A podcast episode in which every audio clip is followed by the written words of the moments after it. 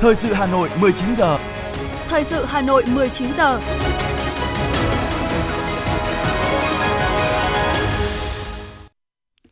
Lê Thông và Thu Thảo xin được đồng hành cùng quý vị thính giả trong 30 phút của chương trình thời sự trực tiếp tối nay, Chủ nhật ngày 31 tháng 7 năm 2022. Chương trình có những nội dung chính sau đây.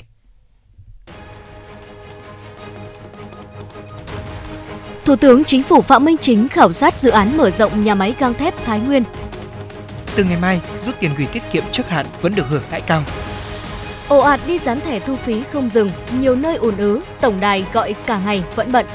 Trong phần tin thế giới, Nga tố Ukraine tấn công trụ sở hạm đội Biển Đen ở Crimea. Lạm phát khu vực Eurozone lên mức kỷ lục 8,9% dù tăng trưởng tốt hơn dự kiến. Sau đây là nội dung chi tiết sẽ có trong chương trình. Thưa quý vị và các bạn, ngày hôm nay, Thủ tướng Chính phủ Phạm Minh Chính và đoàn công tác của Chính phủ làm việc với công ty cổ phần gang thép Thái Nguyên về tình hình sản xuất, kinh doanh, đặc biệt là việc triển khai dự án mở rộng giai đoạn 2 nhà máy gang thép Thái Nguyên Tisco 2. Cùng đi có Phó Thủ tướng Lê Minh Khái, Bộ trưởng, lãnh đạo một số bộ ngành liên quan của Trung ương và lãnh đạo tỉnh Thái Nguyên.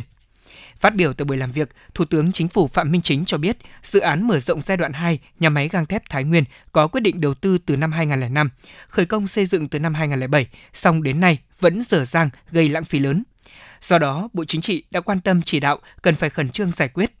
Thủ tướng Chính phủ đề nghị các bộ, ngành cùng với nhà máy phải xử lý những tồn động vướng mắc tại dự án mở rộng giai đoạn 2 với tinh thần quyết liệt và quyết tâm cao nhất, đặt lợi ích của quốc gia dân tộc lên trên hết và trước hết. Thủ tướng yêu cầu phải bám sát chỉ đạo của Bộ Chính trị tại các văn bản số 43 và 2194 liên quan đến dự án này, dựa vào kết luận thanh tra, xử lý của các bộ ngành và kinh nghiệm đã xử lý của một số dự án tồn động vừa qua để thực hiện. Thủ tướng Phạm Minh Chính đề nghị chủ đầu tư dưới sự chỉ đạo của Ủy ban quản lý vốn tại doanh nghiệp cập nhật số liệu, đề xuất hướng xử lý những tồn động và vướng mắc. Người đứng đầu chính phủ đề nghị Ủy ban quản lý vốn nhà nước tại doanh nghiệp, nhà máy gang thép Thái Nguyên tiếp tục làm việc với các đối tác, thúc đẩy đàm phán trên cơ sở pháp luật, hài hòa lợi ích của mỗi bên. Thủ tướng Chính phủ giao Phó Thủ tướng Lê Minh Khái chỉ đạo việc giải quyết các vấn đề về dự án này. Cũng trong chuyến công tác tại Thái Nguyên và nhân dịp kỷ niệm 75 năm Ngày Thương binh Liệt sĩ 27 tháng 7 năm 1947, 27 tháng 7 năm 2022, Thủ tướng Phạm Minh Chính đã dâng hương, dâng hoa tại khu di tích lịch sử quốc gia địa điểm các thanh niên sung phong đại đội 915 hy sinh tại Lưu Xá, phường Gia Sàng, thành phố Thái Nguyên, một chứng tích hào hùng của cuộc đấu tranh giành độc lập dân tộc. Thủ tướng và đoàn đại biểu tỏ lòng thành kính, tri ân sự hy sinh của 60 thanh niên sung phong đại đội 915 đội 91 Bắc Thái Anh Hùng tại ga Lưu Xá đêm Giáng sinh năm 1972 trong khi đang làm nhiệm vụ bảo vệ, vận chuyển hàng hóa chi viện cho miền Nam kháng chiến chống Mỹ, góp phần cùng cả nước giành độc lập, tự do cho Tổ quốc. Thưa quý vị và các bạn, Phó Bí thư Thường trực Thành ủy Hà Nội Nguyễn Thị Tuyến vừa ký ban hành kế hoạch về việc sơ kết 5 năm thực hiện chỉ thị số 20 của Ban Bí thư về tiếp tục tăng cường và nâng cao chất lượng nghiên cứu, biên soạn, tuyên truyền, giáo dục lịch sử Đảng. Mục đích của kế hoạch đó là đánh giá lại những kết quả đạt được, những hạn chế và tồn tại trong thực hiện chỉ thị số 20, đề xuất phương hướng, nhiệm vụ và giải pháp để tiếp tục tăng cường, nâng cao chất lượng nghiên cứu, biên soạn, tuyên truyền, giáo dục lịch sử Đảng ở các cấp ủy Đảng đồng thời khẳng định vai trò và tầm quan trọng của công tác lịch sử Đảng trong công tác chính trị, tư tưởng, xây dựng Đảng, nhất là công tác giáo dục chính trị cho cán bộ đảng viên và các tầng lớp nhân dân trong những năm tiếp theo. Nội dung của kế hoạch là đánh giá công tác lãnh đạo chỉ đạo triển khai thực hiện chỉ thị số 20, cụ thể về lãnh đạo chỉ đạo quán triệt và lãnh đạo chỉ đạo tổ chức thực hiện. Thưa quý vị, ngày mai Ban tuyên giáo Thành ủy Hà Nội sẽ tổ chức lễ phát động hội thi tìm hiểu nghị quyết số 15 của Bộ Chính trị về phương hướng nhiệm vụ phát triển thủ đô Hà Nội đến năm 2030, tầm nhìn đến năm 2045 của thành phố Hà Nội. Theo đó, đối tượng dự thi là cán bộ, đảng viên, các tầng lớp nhân dân của thủ đô. Nội dung là tìm hiểu về những nội dung cơ bản của nghị quyết 15 như lý do ban hành nghị quyết, điểm mới trong tên gọi của nghị quyết, kết cấu của nghị quyết, những quan điểm, mục tiêu, nhiệm vụ, giải pháp thực hiện các chỉ tiêu cơ bản. Thưa quý vị và các bạn, nghị quyết số 21 của Ban chấp hành Trung ương Đảng khóa 13 về tăng cường củng cố, xây dựng tổ chức cơ sở Đảng và nâng cao chất lượng đội ngũ đảng viên trong giai đoạn mới là nghị quyết nhận được sự quan tâm của đông đảo đảng viên và nhân dân. Nhiều ý kiến cho rằng để nghị quyết số 21 đi vào cuộc sống, mỗi cơ quan đơn vị cần đề ra những giải pháp chi tiết và cụ thể phù hợp với cơ sở. Trong đó thì nội dung đổi mới phương thức lãnh đạo của Đảng phải hiện diện trong chỉ đạo hàng ngày của từng tổ chức Đảng và từng cấp ủy, cụ thể hóa bằng phong cách làm việc, lề lối làm việc ngày càng hiện đại. nâng cao năng lực lãnh đạo, sức chiến đấu của tổ chức cơ sở Đảng và chất lượng đội ngũ đảng viên luôn được Đảng ta coi trọng và xác định là nhiệm vụ trọng yếu và thường xuyên. Những năm vừa qua, Ban chấp hành Trung ương Đảng, Bộ Chính trị, Ban Bí thư đã tập trung lãnh đạo chỉ đạo, triển khai nhiều chủ trương quan trọng về xây dựng chỉnh đốn Đảng. Cấp ủy tổ chức Đảng các cấp đã lãnh đạo chỉ đạo và cụ thể hóa, tổ chức thực hiện đạt hiệu quả cao. Tuy nhiên, vẫn còn đó một bộ phận cán bộ đảng viên, trong đó có cả cán bộ lãnh đạo, quản lý, nhận thức chưa đầy đủ về tính chất và tầm quan trọng của công tác xây dựng chỉnh đốn đảng, chưa nêu cao tinh thần trách nhiệm, còn thiếu gương mẫu, phai nhạt lý tưởng, giảm sút ý chí, xa vào chủ nghĩa cá nhân, nói chưa đi đôi với làm, vi phạm kỷ luật đảng và vi phạm pháp luật. Năng lực lãnh đạo, sức chiến đấu và tự phê bình, phê bình, công tác kiểm tra giám sát của nhiều tổ chức đảng còn hạn chế. Cơ chế kiểm soát quyền lực và chế tài xử lý vi phạm ở nhiều lĩnh vực chưa có hoặc là có nhưng chưa cụ thể, hiệu quả thực thi còn thấp. Chính vì thế, nhiều ý kiến cho rằng nghị quyết số 21 đã tổng hợp rút kinh nghiệm những cái được và cái chưa được trong chỉnh đốn đảng trong thời gian qua, đưa biện pháp ngăn chặn đẩy lùi tiêu cực hiện nay trong tổ chức đảng và sinh hoạt đảng, nâng cao chất lượng đảng viên. Đồng tình với các giải pháp nghị quyết đề ra nhằm củng cố và xây dựng tổ chức cơ sở đảng, nâng cao chất lượng đội ngũ đảng viên trong giai đoạn mới. Ông Nguyễn Túc, Ủy viên Đoàn Chủ tịch Ủy ban Trung ương Mặt trận Tổ quốc Việt Nam cho rằng, để nghị quyết đi vào cuộc sống, từng cơ quan đơn vị cần đề ra những giải pháp chi tiết và cụ thể phù hợp với cơ quan đơn vị mình. Bây giờ cái phương tiện thông tin tuyên truyền thì nó rộng, chứ chúng ta triển khai cái nghị quyết trung ương qua cái trực tuyến là rất tốt. Thành song song với việc triển khai toàn quốc thì các địa phương phải triển khai tức là ở cơ sở một cách nó xích sao hơn nữa, thực chất hơn nữa khi có nghị quyết rồi, phải có sự kiểm tra kiểm tra chéo giữa các đơn vị với nhau, rồi kiểm tra của cấp trên với cấp dưới. Nhưng mà kiểm tra đừng có gọi là cưỡi ngựa xem hoa và kiểm tra theo như cái thời xưa ấy, tức là không báo trước, xuống đột ngột. Thì như vậy nó mới mới thực chất thôi. Đề cập tình trạng một bộ phận đảng viên suy thoái tư tưởng chính trị, đạo đức và lối sống, các ý kiến cho rằng nghị quyết đã đặt ra giải pháp cụ thể đó là nâng cao bản lĩnh chính trị, năng lực lãnh đạo, kỹ năng và nghiệp vụ công tác đảng cho đội ngũ cấp ủy viên cơ sở. Bên cạnh đó, mỗi đảng viên cần tu dưỡng rèn luyện về bản lĩnh chính trị, phẩm chất đạo đức, lối sống, tự soi, tự sửa. Ông Đỗ Cảnh Thìn, Phó Viện trưởng Viện An ninh Phi truyền thống, Đại học Quốc gia Hà Nội cho rằng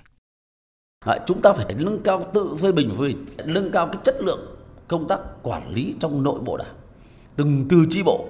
trên cấp cao hơn và vai trò của người đứng đầu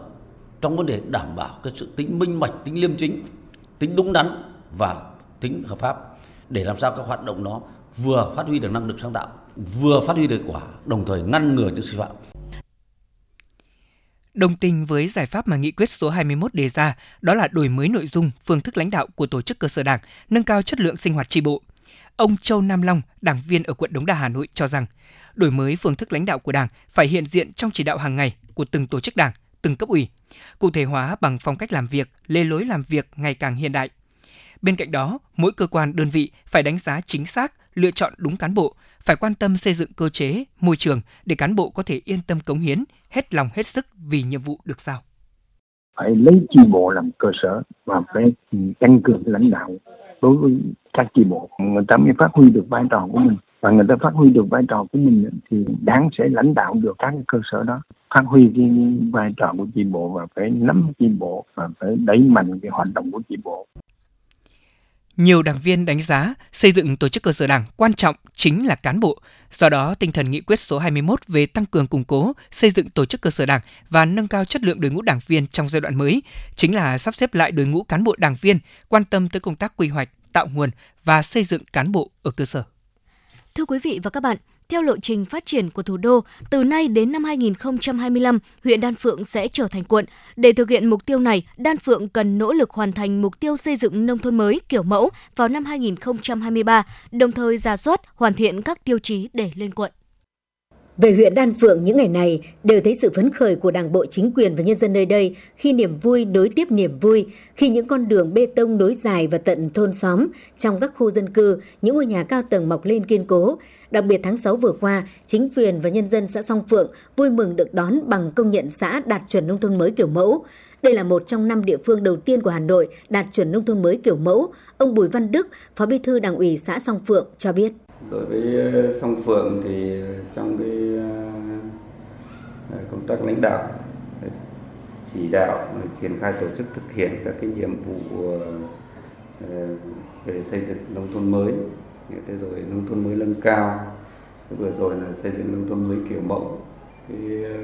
nhiệm vụ, trong đó có cái nhiệm vụ phát triển kinh tế, nâng cao đời sống nhân ờ, dân. Đấy là một trong những các cái nhiệm vụ mà hết sức quan tâm. Bên cạnh đó thì các cái nhiệm vụ như các, thực hiện các chính sách an sinh xã hội ờ, các vấn đề về y tế, giáo dục và một cái nhiệm vụ cũng hết sức quan trọng và luôn luôn được đặt lên ờ, hàng đầu ờ, đó chính là công tác ờ, bảo vệ môi trường cũng giống như song Phượng, xã Đan Phượng, huyện Đan Phượng giờ đây đã được khoác lên mình chiếc áo mới với những ngôi nhà cao tầng mọc lên, những tuyến đường hoa, nhà có số, phố có tên, đời sống người dân được nâng lên rõ rệt. Chặng đường hơn 10 năm qua, nông thôn mới đã tạo ra bước chuyển mình đáng kinh ngạc của vùng đất giàu truyền thống văn hóa lịch sử này. Đan Phượng hôm nay đã khang trang sạch đẹp và đang đổi thay từng ngày nhờ công tác xây dựng nông thôn mới. Tuyến đường trục chính chạy qua địa bàn xã được mở rộng, trải nhựa phẳng lì, thuận tiện cho việc đi lại. Xã tiếp tục giả soát thực hiện các tiêu chí chưa đạt để trở thành phường. Bà Nguyễn Thị Kim Cúc, Bí thư Đảng ủy xã Đan Phượng chia sẻ. Thực hiện cái đề án xây dựng xã thành phường ấy thì vừa rồi thì chúng tôi cũng đã chỉ đạo giả soát đấy, giả soát toàn bộ các cái tiêu chí đấy, thì, thì bây giờ đan phượng là còn bốn cái tiêu chí mà chưa đạt. Bốn cái tiêu chí chưa đạt thì cũng báo cáo với đồng chí là chúng tôi đang tập trung. Đấy, tập trung chỉ đạo đấy, thực hiện là để để tập trung cho thực hiện về bốn cái tiêu chí này. Cùng với chỉnh trang xây dựng hệ thống cơ sở vật chất, việc chuyển đổi cơ cấu kinh tế, nâng cao đời sống cho người dân cũng được huyện Đan Phượng quan tâm. Tính đến nay, toàn huyện đã chuyển đổi cơ cấu cây trồng đạt hơn 1.600 hecta. Bên cạnh đó, huyện còn duy trì và phát triển 8 mô hình sản xuất nông nghiệp ứng dụng công nghệ cao như trồng lan hồ điệp, trồng nấm, nho hạ đen, mô hình nuôi tôm thẻ chân trắng tại các xã Đan Phượng, Phương Đình, Thọ Xuân và Liên Trung. Bà Nguyễn Thị Thu Hiền, Phó trưởng phòng kinh tế huyện An Phượng cho biết. Huyện thì khuyến khích làm sản xuất nông nghiệp công nghệ cao tại vì thứ nhất là nó có đặc thù riêng của huyện đấy. Là bây giờ diện tích nông nghiệp của huyện mình thì càng ngày càng thu hẹp. Mà huyện mình thì định hướng lên quận đấy. Thế nên là bắt buộc cái việc mà chuyển đổi để làm nông nghiệp công nghệ cao thì nó phù hợp với cái thực tế tại huyện đấy. Không thể làm đại trà như mọi khi được nữa cái thứ nhất, cái thứ hai là đúng là cái sản phẩm nông nghiệp công nghệ cao này thì họ, nó sẽ có giá trị hơn so với cả cái sản phẩm thông thường, đúng không thế nên là cái đấy là định hướng của huyện và thứ ba đấy là cái tức là ở huyện cũng có một số cái điển hình tiên tiến và cũng có những cái chủ thể cá nhân là họ là chủ đầu tư họ quan tâm và họ muốn đầu tư tại huyện Đến thời điểm này, huyện An Phượng đã có 15 trên 15 xã đạt chuẩn nông thôn mới nâng cao, 5 trên 15 xã đạt chuẩn nông thôn mới kiểu mẫu. Đan Phượng, Song Phượng, Liên Hà, Tân Hội, Thọ Xuân vượt một xã so với chỉ tiêu thành phố giao. Lãnh đạo huyện An Phượng cho biết, những tháng cuối năm, huyện tập trung chỉ đạo 5 xã nông thôn mới kiểu mẫu, duy trì và nâng cao chất lượng các tiêu chí. Huyện phấn đấu năm 2022 có thêm 6 xã Tân Lập, Đồng Tháp, Liên Trung, Trung Châu, Phương Đình, Thượng Mỗ đạt chuẩn nông thôn mới kiểu mẫu, nâng tổng số xã đạt chuẩn nông thôn mới kiểu mẫu lên 11 trên 15 xã và huyện đạt chuẩn nông thôn mới nâng cao. Theo lộ trình phát triển mà Hà Nội đề ra, từ nay đến năm 2025, huyện An Phượng sẽ trở thành quận. Do vậy, trong thời gian tới, huyện sẽ cụ thể hóa các chương trình hành động để đưa Đan Phượng sớm hoàn thành xây dựng nông thôn mới kiểu mẫu, hoàn thành mục tiêu xây dựng huyện thành quận.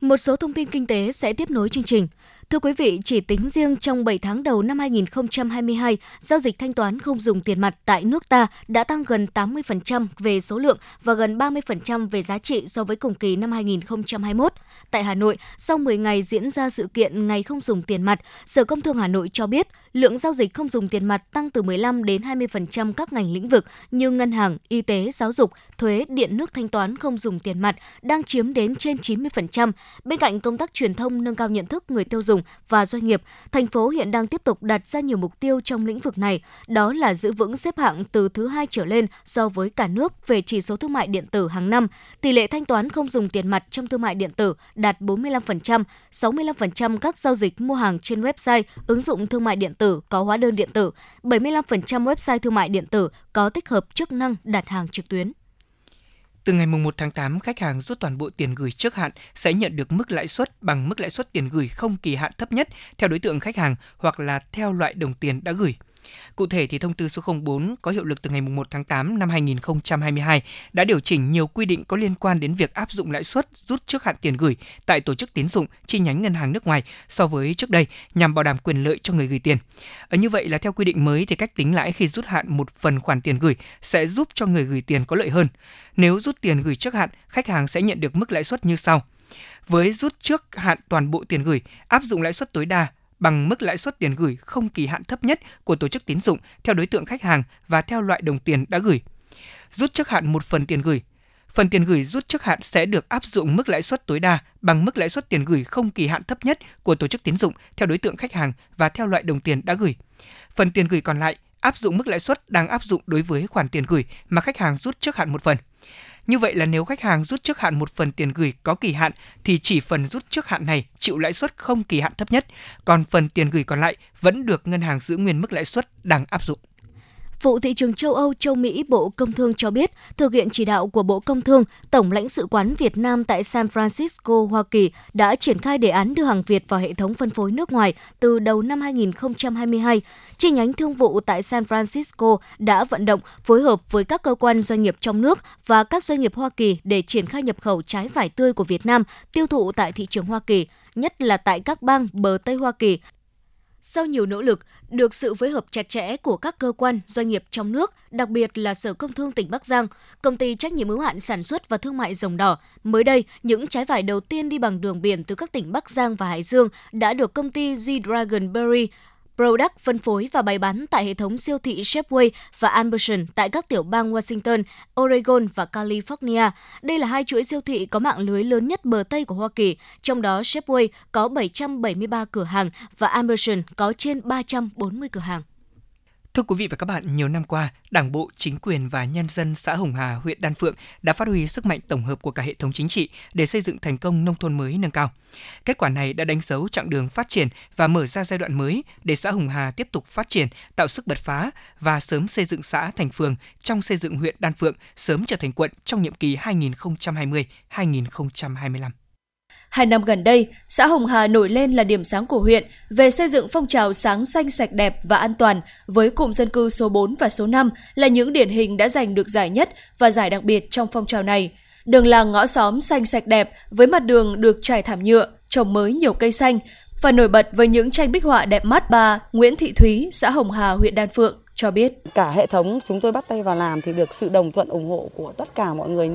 dân trong cụm dân cư à, rồi là ừ, các cấp lãnh đạo rất là quan tâm nên là từ đấy là cái phong trào nó được đẩy lên rất là cao thì bằng cái lòng quyết tâm và nhiệt huyết thì bản thân tôi, khi mà cái con đường ờ, cổng tây này được giải nhựa áp phan do nhà nước đầu tư thì các ngõ xóm chúng tôi cũng hòa cùng với cái không khí đó và cũng giải được 5 ngõ xóm với tổng À, chiều dài là 890 mét vuông với trị giá là à, 195 triệu đồng. Ờ, về với ừ, địa phương cũng dân cư số 4 thì các đồng chí cũng thấy là à, nó có một sự thay đổi lớn lao. Ờ, nó như là nó thay ra đổi thịt như là một cái táo mới. Thì bản dân cái người địa phương ở đây tôi thấy là dân họ rất là phấn khởi. Với quan điểm xây dựng nông thôn mới phải bắt đầu từ phát triển sản xuất, nâng cao thu nhập, cải thiện đời sống nhân dân, lấy sức dân để lo cho dân, xã Hồng Hà luôn ưu tiên phát triển ngành nghề dịch vụ, tiểu thủ công nghiệp, chuyển đổi cơ cấu kinh tế, cơ cấu cây trồng, vật nuôi trong sản xuất nông nghiệp, đưa cây trồng có giá trị thu nhập kinh tế cao vào sản xuất. Xã Hồng Hà cũng đã quy hoạch vùng sản xuất tập trung và áp dụng cơ giới hóa trong sản xuất nông nghiệp theo quy trình Việt Gáp với diện tích lớn để trồng cây chủ lực của địa phương, thực hiện cơ giới hóa trong sản xuất nông nghiệp, khuyến khích ứng dụng mô hình sản xuất nông nghiệp công nghệ cao, thân thiện với môi trường. Anh Phạm Quang Hà, xã Hồng Hà, huyện Đan Phượng cho biết. Đình tôi ngày xưa là cũng làm ờ, ruộng lúa, nhưng từ khi là ờ, đi học hỏi anh em thì anh em cũng hướng dẫn cho cái cách kỹ thuật ờ, làm quất. Thì là tôi về thì tôi học hỏi làm ừ, quất được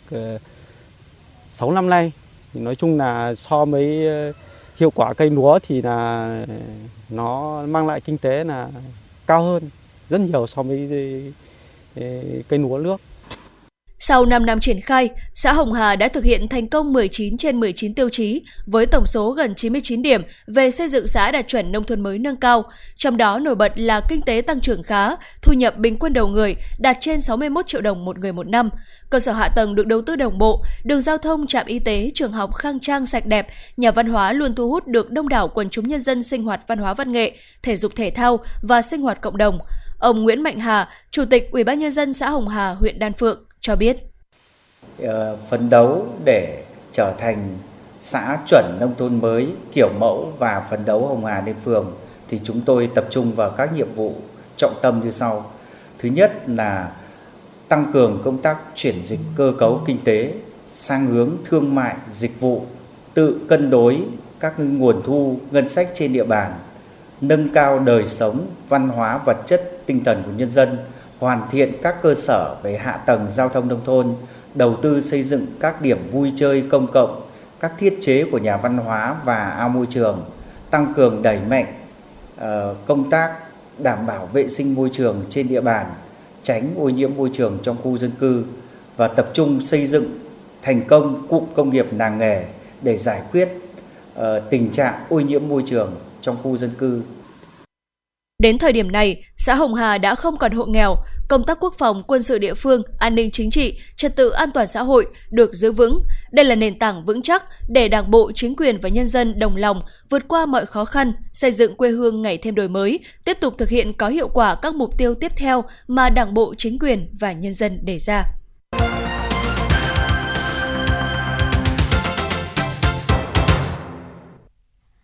Thưa quý vị và các bạn, Liên hoan phát thanh toàn quốc lần thứ 15 sẽ chính thức diễn ra tại thành phố Hồ Chí Minh từ ngày mùng 1 đến ngày mùng 7 tháng 8 với chủ đề Linh hoạt chuyển đổi, thích ứng vượt lên. Tới thời điểm này, sau nhiều nỗ lực tập trung triển khai của Đài Tiếng nói Việt Nam và Ủy ban nhân dân thành phố Hồ Chí Minh, mọi công tác chuẩn bị cho ngày hội lớn của những nhà báo phát thanh đã sẵn sàng. Chỉ còn một ngày nữa là liên hoan chính thức bắt đầu, không khí chuẩn bị tại ban tổ chức các đài địa phương đang rất khẩn trương cùng khớp lại từng mã tác phẩm vào trung khảo, ra soát lại lần cuối mã số các bài dự thi trực tiếp, ghi nhớ từng đơn vị tham gia hạng mục mới. Không khí những ngày này tại Ban thư ký biên tập Đài Tiếng Nói Việt Nam đang rất khẩn trương. Từ nhiều tháng nay, tại đây liên tục là những cuộc họp và họp, rồi tỏa đi mỗi người lo một phần công đoạn hỗ trợ các hội đồng sơ khảo, chuẩn bị thi vòng trung khảo. Mệt nhưng vui là cảm nhận của anh chị em phóng viên, biên tập viên làm công việc chuẩn bị cho liên hoan phát thanh nhà báo Đồng Mạnh Hùng, trưởng ban thư ký biên tập, tổng thư ký Liên hoan phát thanh toàn quốc lần thứ 15 chia sẻ.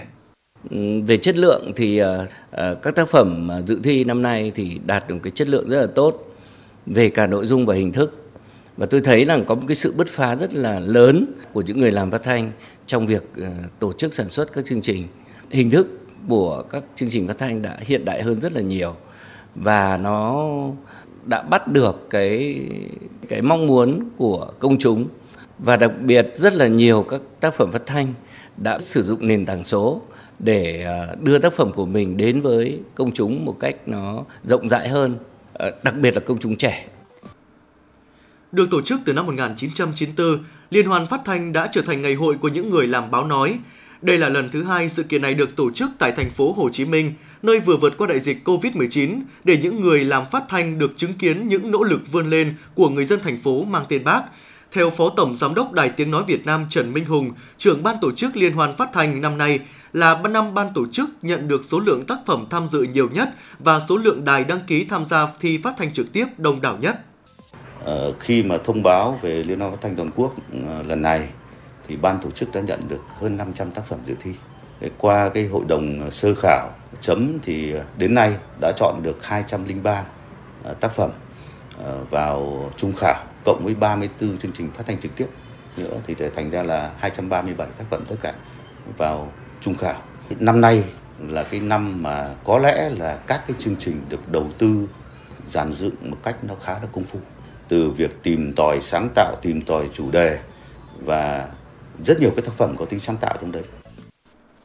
Ban tổ chức cho biết, Các tác phẩm dự thi năm nay đã bám sát hơi thở cuộc sống, trong đó nhiều tác phẩm đã đi vào những vấn đề lớn nhưng lại tìm ra những góc tiếp cận gần gũi thiết thực với công chúng. Điểm mới của cuộc thi năm nay là đưa vào một số hạng mục chính thức mới như giải thưởng giọng vàng dành cho các thành viên là người dẫn chương trình, giải thưởng dành cho những kỹ thuật viên dàn dựng các chương trình phát thanh xuất sắc và giải thưởng ứng dụng nền tảng số trong chương trình phát thanh. Ngay trong lần đầu tiên đưa giải thưởng vào chính thức, các hạng mục đã nhận được số lượng ứng cử viên tham gia đông đảo. Theo ban tổ chức, các giám khảo sẽ phải rất khó khăn và thực sự công tâm để lựa chọn được những ứng cử viên xuất sắc để trao giải. Cùng với gặp gỡ, trao đổi, chia sẻ kinh nghiệm, một trong những nội dung luôn có sức hút lớn tại mỗi kỳ liên hoan là các hội thảo quốc tế. Qua đó đại diện những người làm phát thanh trong cả nước được tiếp cận những xu hướng làm phát thanh hiện đại. Phó Tổng Giám đốc Đài Tiếng Nói Việt Nam Ngô Minh Hiền, đại diện Ban tổ chức Liên hoan phát thanh toàn quốc lần thứ 15 cho biết. Lần này thì Đài Tiếng Nói Việt Nam tính toán một cách rất là cụ thể. Chúng tôi không chỉ mời một chuyên gia đến để trình bày về một vấn đề, mà hiện nay thì chúng tôi mời đến bốn chuyên gia à, rất là nổi tiếng của Úc, một chuyên gia của Anh, một chuyên gia của Malaysia và một chuyên gia đến từ Hiệp hội Phát thanh Truyền hình Châu Á Thái Bình Dương. Ở đây là họ làm làm quản lý, vừa làm trực tiếp tham gia vào xây dựng những cái nội dung tạo nguồn thu cho một đài phát thanh hay là một cái chuyên gia mà chuyên môn phát triển cái cái hướng kinh doanh của một tập đoàn truyền thông. Thì họ chia sẻ từ nhiều khía cạnh khác nhau. Ví dụ như là bà trưởng ban phát thanh của hiệp hội phát thanh truyền hình châu Á Thái Bình Dương thì họ sẽ đưa ra cái xu hướng phát triển xây dựng để cái nội dung số này như thế nào à, và thu hút Ờ, tạo nguồn thu cho phát thanh ra làm sao? 86 đơn vị đại diện cho Đài Tiếng Nói Việt Nam và các đài phát thanh truyền hình trong cả nước đã sẵn sàng cho ngày hội của những người làm báo nói, phát thanh với những tác phẩm hay nhất, những kíp làm trực tiếp xuất sắc nhất mang tới liên hoàn phát thanh, giao lưu học hỏi kinh nghiệm, cách tiếp cận công chúng, Liên hoan phát thanh toàn quốc năm 2022 còn là dịp để những người làm báo nói trên cả nước cùng nhau nhìn nhận những thách thức với loại hình báo chí phát thanh trước sự phát triển như vũ bão của nền tảng số. Công chúng ở đâu, phát thanh ở đó. Điều này vẫn luôn đúng nếu các nhà báo phát thanh luôn bám sát nhu cầu của công chúng và tìm thấy cơ hội ngay từ chính thử thách đặt ra với mình.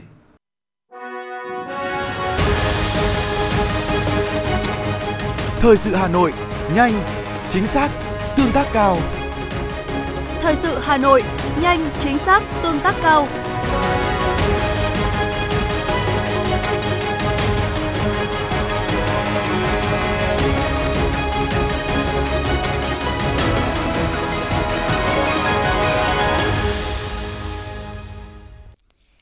Xin được tiếp tục chương trình với một số thông tin đáng chú ý. Thưa quý vị và các bạn, từ ngày mai mùng 1 tháng 8, theo chỉ đạo của Chính phủ và Bộ Giao thông Vận tải, tất cả các trạm thu phí BOT trên cả nước sẽ áp dụng thu phí tự động không dừng ETC. Đặc biệt trên các tuyến cao tốc sẽ chỉ áp dụng hình thức thu phí ETC. Phương tiện chưa dán thẻ định danh hoặc không đủ tiền trong tài khoản sẽ bị từ chối phục vụ. Cũng bởi vậy, nhiều phương tiện những ngày qua mới ổ ạt mang xe đi dán thẻ thu phí ETC. Nhiều nơi đã bị quá tải, đường dây nóng của hai đơn vị cung cấp thu phí ETC, đó là công ty VETC và VDTC, luôn trong tình trạng bận. Nhiều khách hàng phản ánh trong ngày hôm qua và ngày hôm nay, khách gọi điện đến đường dây nóng liên tục báo bận, cả ngày không thể kết nối được với các nhân viên. Còn một số chủ phương tiện bị mở tài khoản khống thu phí ETC. Do thời điểm này, trong giai đoạn cao điểm, thậm chí là quá tải của cả hai đơn vị cung cấp dịch vụ thu phí ETC, nên việc liên hệ tổng đài để xử lý là rất khó khăn, thì đành tặc lưỡi, thôi thì có lẽ cứ nạp tiền vào tài khoản đã được mở khống rồi sử dụng.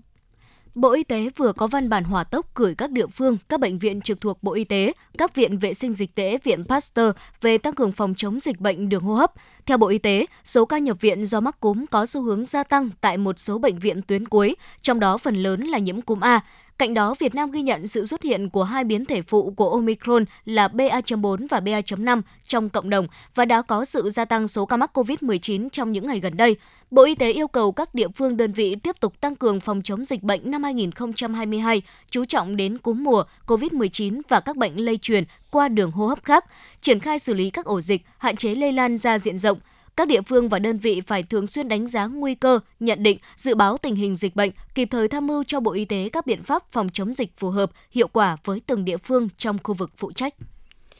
Mỗi năm Việt Nam ghi nhận từ 600.000 đến 1 triệu trường hợp mắc cúm mùa. Số ca mắc có xu hướng tăng cao vào các giai đoạn thời tiết chuyển mùa. Bộ Y tế khẳng định số ca nhập viện do cúm mùa có xu hướng gia tăng tại một số bệnh viện tuyến cuối, trong đó phần lớn là các trường hợp nhiễm cúm A. Cúm A không phải là chủng độc lực cao. Từ năm 2022 đến nay thì Việt Nam cũng chưa ghi nhận trường hợp nhiễm cúm gia cầm A H5N1 hay là AH5N AH5N8, AH7N9.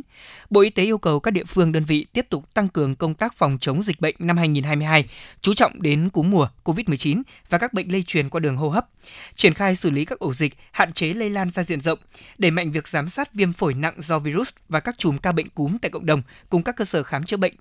kịp thời lấy mẫu bệnh phẩm và xét nghiệm xác định tác nhân gây bệnh.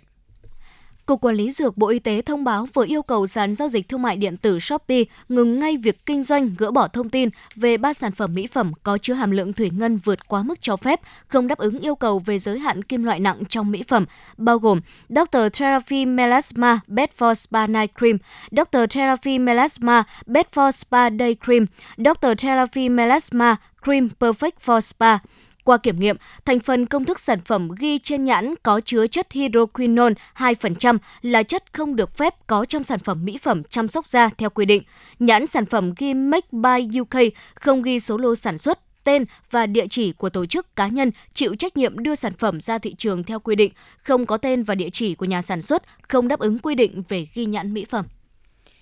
Ngành giáo dục sẽ có thêm gần 66.000 biên chế giáo viên. Ở đây là quyết định vừa được Bộ Chính trị ban hành. Chính xác là 65.980 biên chế giáo viên sẽ được bổ sung cho các địa phương từ nay cho đến năm 2026, đáp ứng được 2 phần 3 số giáo viên đang thiếu hiện nay. Các môn học thiếu nhiều nhất như là tin học, ngoại ngữ ở cấp tiểu học, tích hợp ở cấp trung học cơ sở, mỹ thuật âm nhạc ở cấp trung học phổ thông.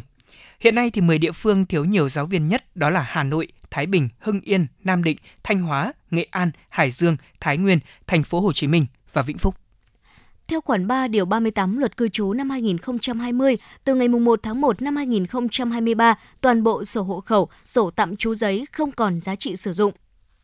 Để không gặp phải khó khăn khi sổ hộ khẩu, sổ tạm trú giấy hết giá trị sử dụng, công dân cần cập nhật thông tin vào cơ sở dữ liệu quốc gia về dân cư. Những thông tin trên cơ sở dữ liệu sẽ được sử dụng thay thế sổ hộ khẩu, sổ tạm trú giấy khi sổ hộ khẩu, sổ tạm trú giấy hết hiệu lực từ ngày 1 tháng 1 năm 2023, đồng thời làm căn cước công dân gắn chip điện tử để xác định số định danh cá nhân. Mọi công dân đến độ tuổi làm căn cước công dân nhưng chưa đi làm thì cần nhanh chóng đi làm ngay nhằm tạo thuận lợi khi thực hiện các thủ tục hành chính khi sổ hộ khẩu, sổ tạm trú giấy chính thức không còn giá trị sử dụng. Liên quan đến vụ cháy tại công ty cổ phần giấy Lửa Việt ở thị trấn Hạ Hòa, huyện Hạ Hòa, tỉnh Phú Thọ, các cơ quan chức năng đã xác định thiệt hại bước đầu ước tính là khoảng 23 tỷ đồng. Theo báo cáo sơ bộ của Ban Chỉ huy quân sự huyện Hạ Hòa, vụ cháy lớn ở công ty cổ phần giấy lửa Việt xảy ra vào khoảng 14 giờ ngày hôm qua tại khu vực sản xuất và kho chứa nguyên liệu giấy. Ngay sau khi xảy ra sự việc này, đã có khoảng 460 người thuộc Phòng Cảnh sát Phòng cháy chữa cháy và Cứu nạn Cứu hộ thuộc Công an tỉnh Phú Thọ và Công an thị xã Phú Thọ, Bộ Chỉ huy quân sự tỉnh Trung đoàn 652 Quân khu 2, Ban Chỉ huy quân sự huyện, Công an huyện Hạ Hòa cùng với công nhân của công ty cổ phần giấy lửa Việt đã được huy động để tiến hành chữa cháy. Lực lượng chữa cháy cũng đã huy động 8 xe cứu hỏa, 4 máy xúc, 3 máy ngoàm, 4 máy bơm và 2 xe cứu thương để phục vụ cho việc chữa cháy. Đến gần 5 giờ sáng nay thì đám cháy này đã cơ bản được khống chế, không lây lan sang các khu vực khác nhưng vẫn còn một số đám cháy âm ỉ và lực lượng chức năng hiện vẫn đang tiếp tục tiến hành chữa cháy. Theo thống kê ban đầu, tổng thiệt hại là khoảng 23 tỷ đồng. Hiện nay lực lượng chức năng liên quan đang tiếp tục điều tra nguyên nhân của vụ việc này. Từ ngày 25 tháng 8 năm 2022, Nghị định số 45 của Chính phủ quy định về xử phạt vi phạm hành chính trong lĩnh vực bảo vệ môi trường có hiệu lực. Khi đó hành vi đốt dơm dạ ảnh hưởng đến môi trường và sức khỏe của người dân sẽ bị xử phạt nặng. Cụ thể tại khoản 1 điều 41 của Nghị định quy định phạt tiền từ 2 triệu 500 nghìn đồng đến 3 triệu đồng đối với hành vi đốt ngoài trời phụ phẩm từ cây trồng cạnh khu vực dân cư, sân bay, các tuyến giao thông chính. Điều 41 cũng quy định phạt tiền từ 10 triệu đồng đến 15 triệu đồng đối với hành vi không đăng ký, kiểm kê, báo cáo và quản lý thông tin về hóa chất, thuốc bảo vệ thực vật và thuốc thú y theo quy định, sử dụng hóa chất, thuốc bảo vệ thực vật, thuốc thú y sai quy định và gây ô nhiễm môi trường. Ngoài các mức phạt trên, đối tượng vi phạm sẽ bị áp dụng các hình thức xử phạt bổ sung và biện pháp khắc phục hậu quả như đình chỉ hoạt động của nguồn phát sinh chất thải gây ô nhiễm môi trường từ 9 tháng đến 12 tháng, buộc phải thực hiện các biện pháp khắc phục tình trạng ô nhiễm môi trường theo quy định và báo cáo kết quả đã khắc phục xong hậu quả vi phạm. Ngày hôm nay, tin từ Viện Kiểm sát Nhân dân tỉnh Bắc Giang cho biết, liên quan đến vụ án sản xuất và buôn bán hàng giả là thực phẩm xảy ra tại công ty cổ phần công nghệ cao EUFA có địa chỉ tại thôn Hậu, xã Đại Lâm, huyện Lạng Giang, tỉnh Bắc Giang. Viện Kiểm sát Nhân dân tỉnh Bắc Giang vừa tiến hành phê chuẩn quyết định khởi tố bị can và lệnh cấm đi khỏi nơi cư trú, lệnh khám xét chỗ ở đối với Nguyễn Văn Biên, sinh năm 1992, trú tại xã Đồng Quang, huyện Quốc Oai, thành phố Hà Nội để điều tra về tội sản xuất buôn bán hàng giả là thực phẩm quy định tại Điều 193 Bộ Luật Hình sự. Trước đó, vào trung tuần tháng 6 năm 2022, Viện Kiểm sát Nhân dân tỉnh Bắc Giang đã phê chuẩn quyết định khởi tố bị can, lệnh bắt tạm giam đối với Vũ Văn Sĩ, sinh năm 1995, Giám đốc Công ty Cổ phần Công nghệ cao EUFA và phê chuẩn quyết định khởi tố bị can ông Thị Vân, sinh năm 1988, Giám đốc Công ty Trách nhiệm hữu hạn xuất nhập khẩu và đầu tư Nam Phong, có địa chỉ tại phường Mỹ Đình 1, quận Nam Từ Liêm, Hà Nội, để cùng điều tra về tội sản xuất và buôn bán hàng giả là thực phẩm bị can ông Thị Vân được tại ngoại do đang nuôi con nhỏ. Các loại thực phẩm chức năng đã được các đối tượng Sĩ và Vân sản xuất, bán ra thị trường mà các cơ quan chức năng đã thu giữ bao gồm glucosamine, collagen, canxi. Tất cả đều giả nhãn mác của công ty có uy tín trên thị trường, được nhập khẩu từ Mỹ về Việt Nam. Hiện nay vụ án đang tiếp tục được các cơ quan tiến hành tố tụng tỉnh Bắc Giang điều tra, xử lý theo quy định.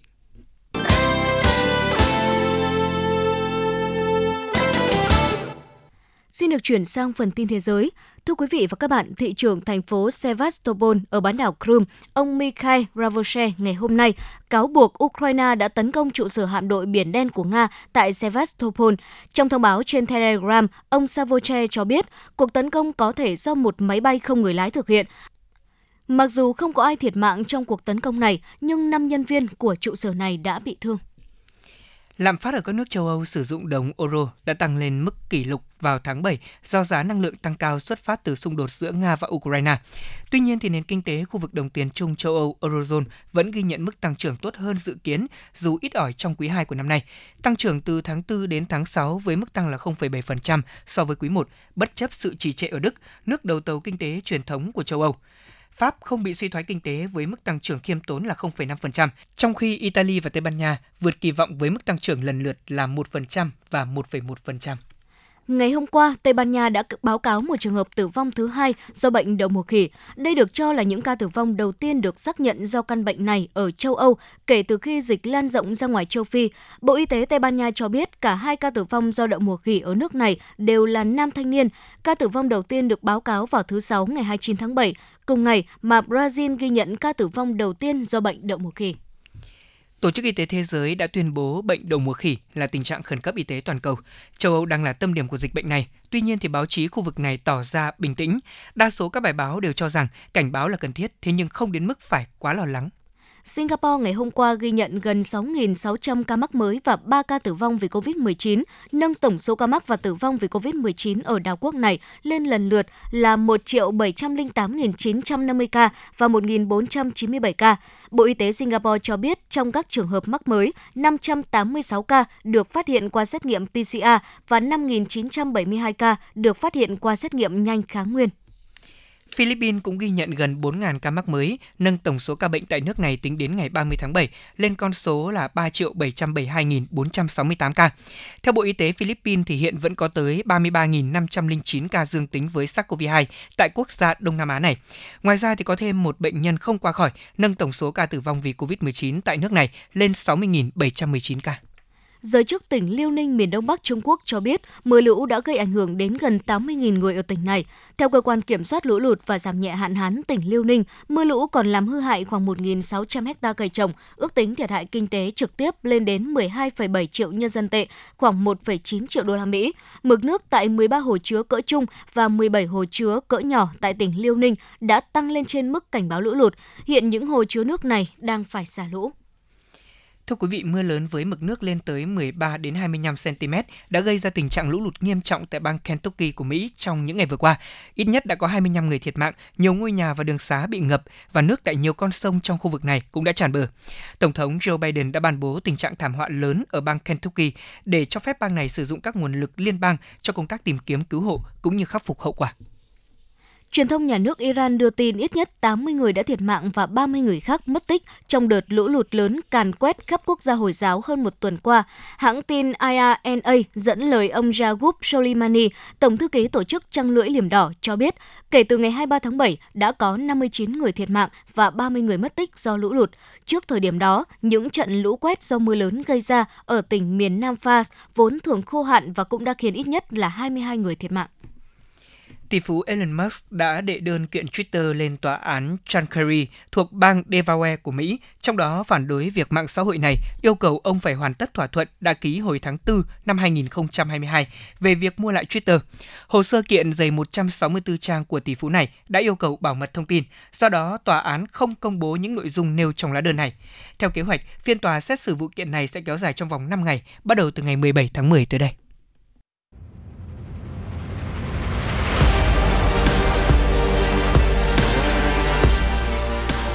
Bản tin thể thao. Bản tin thể thao.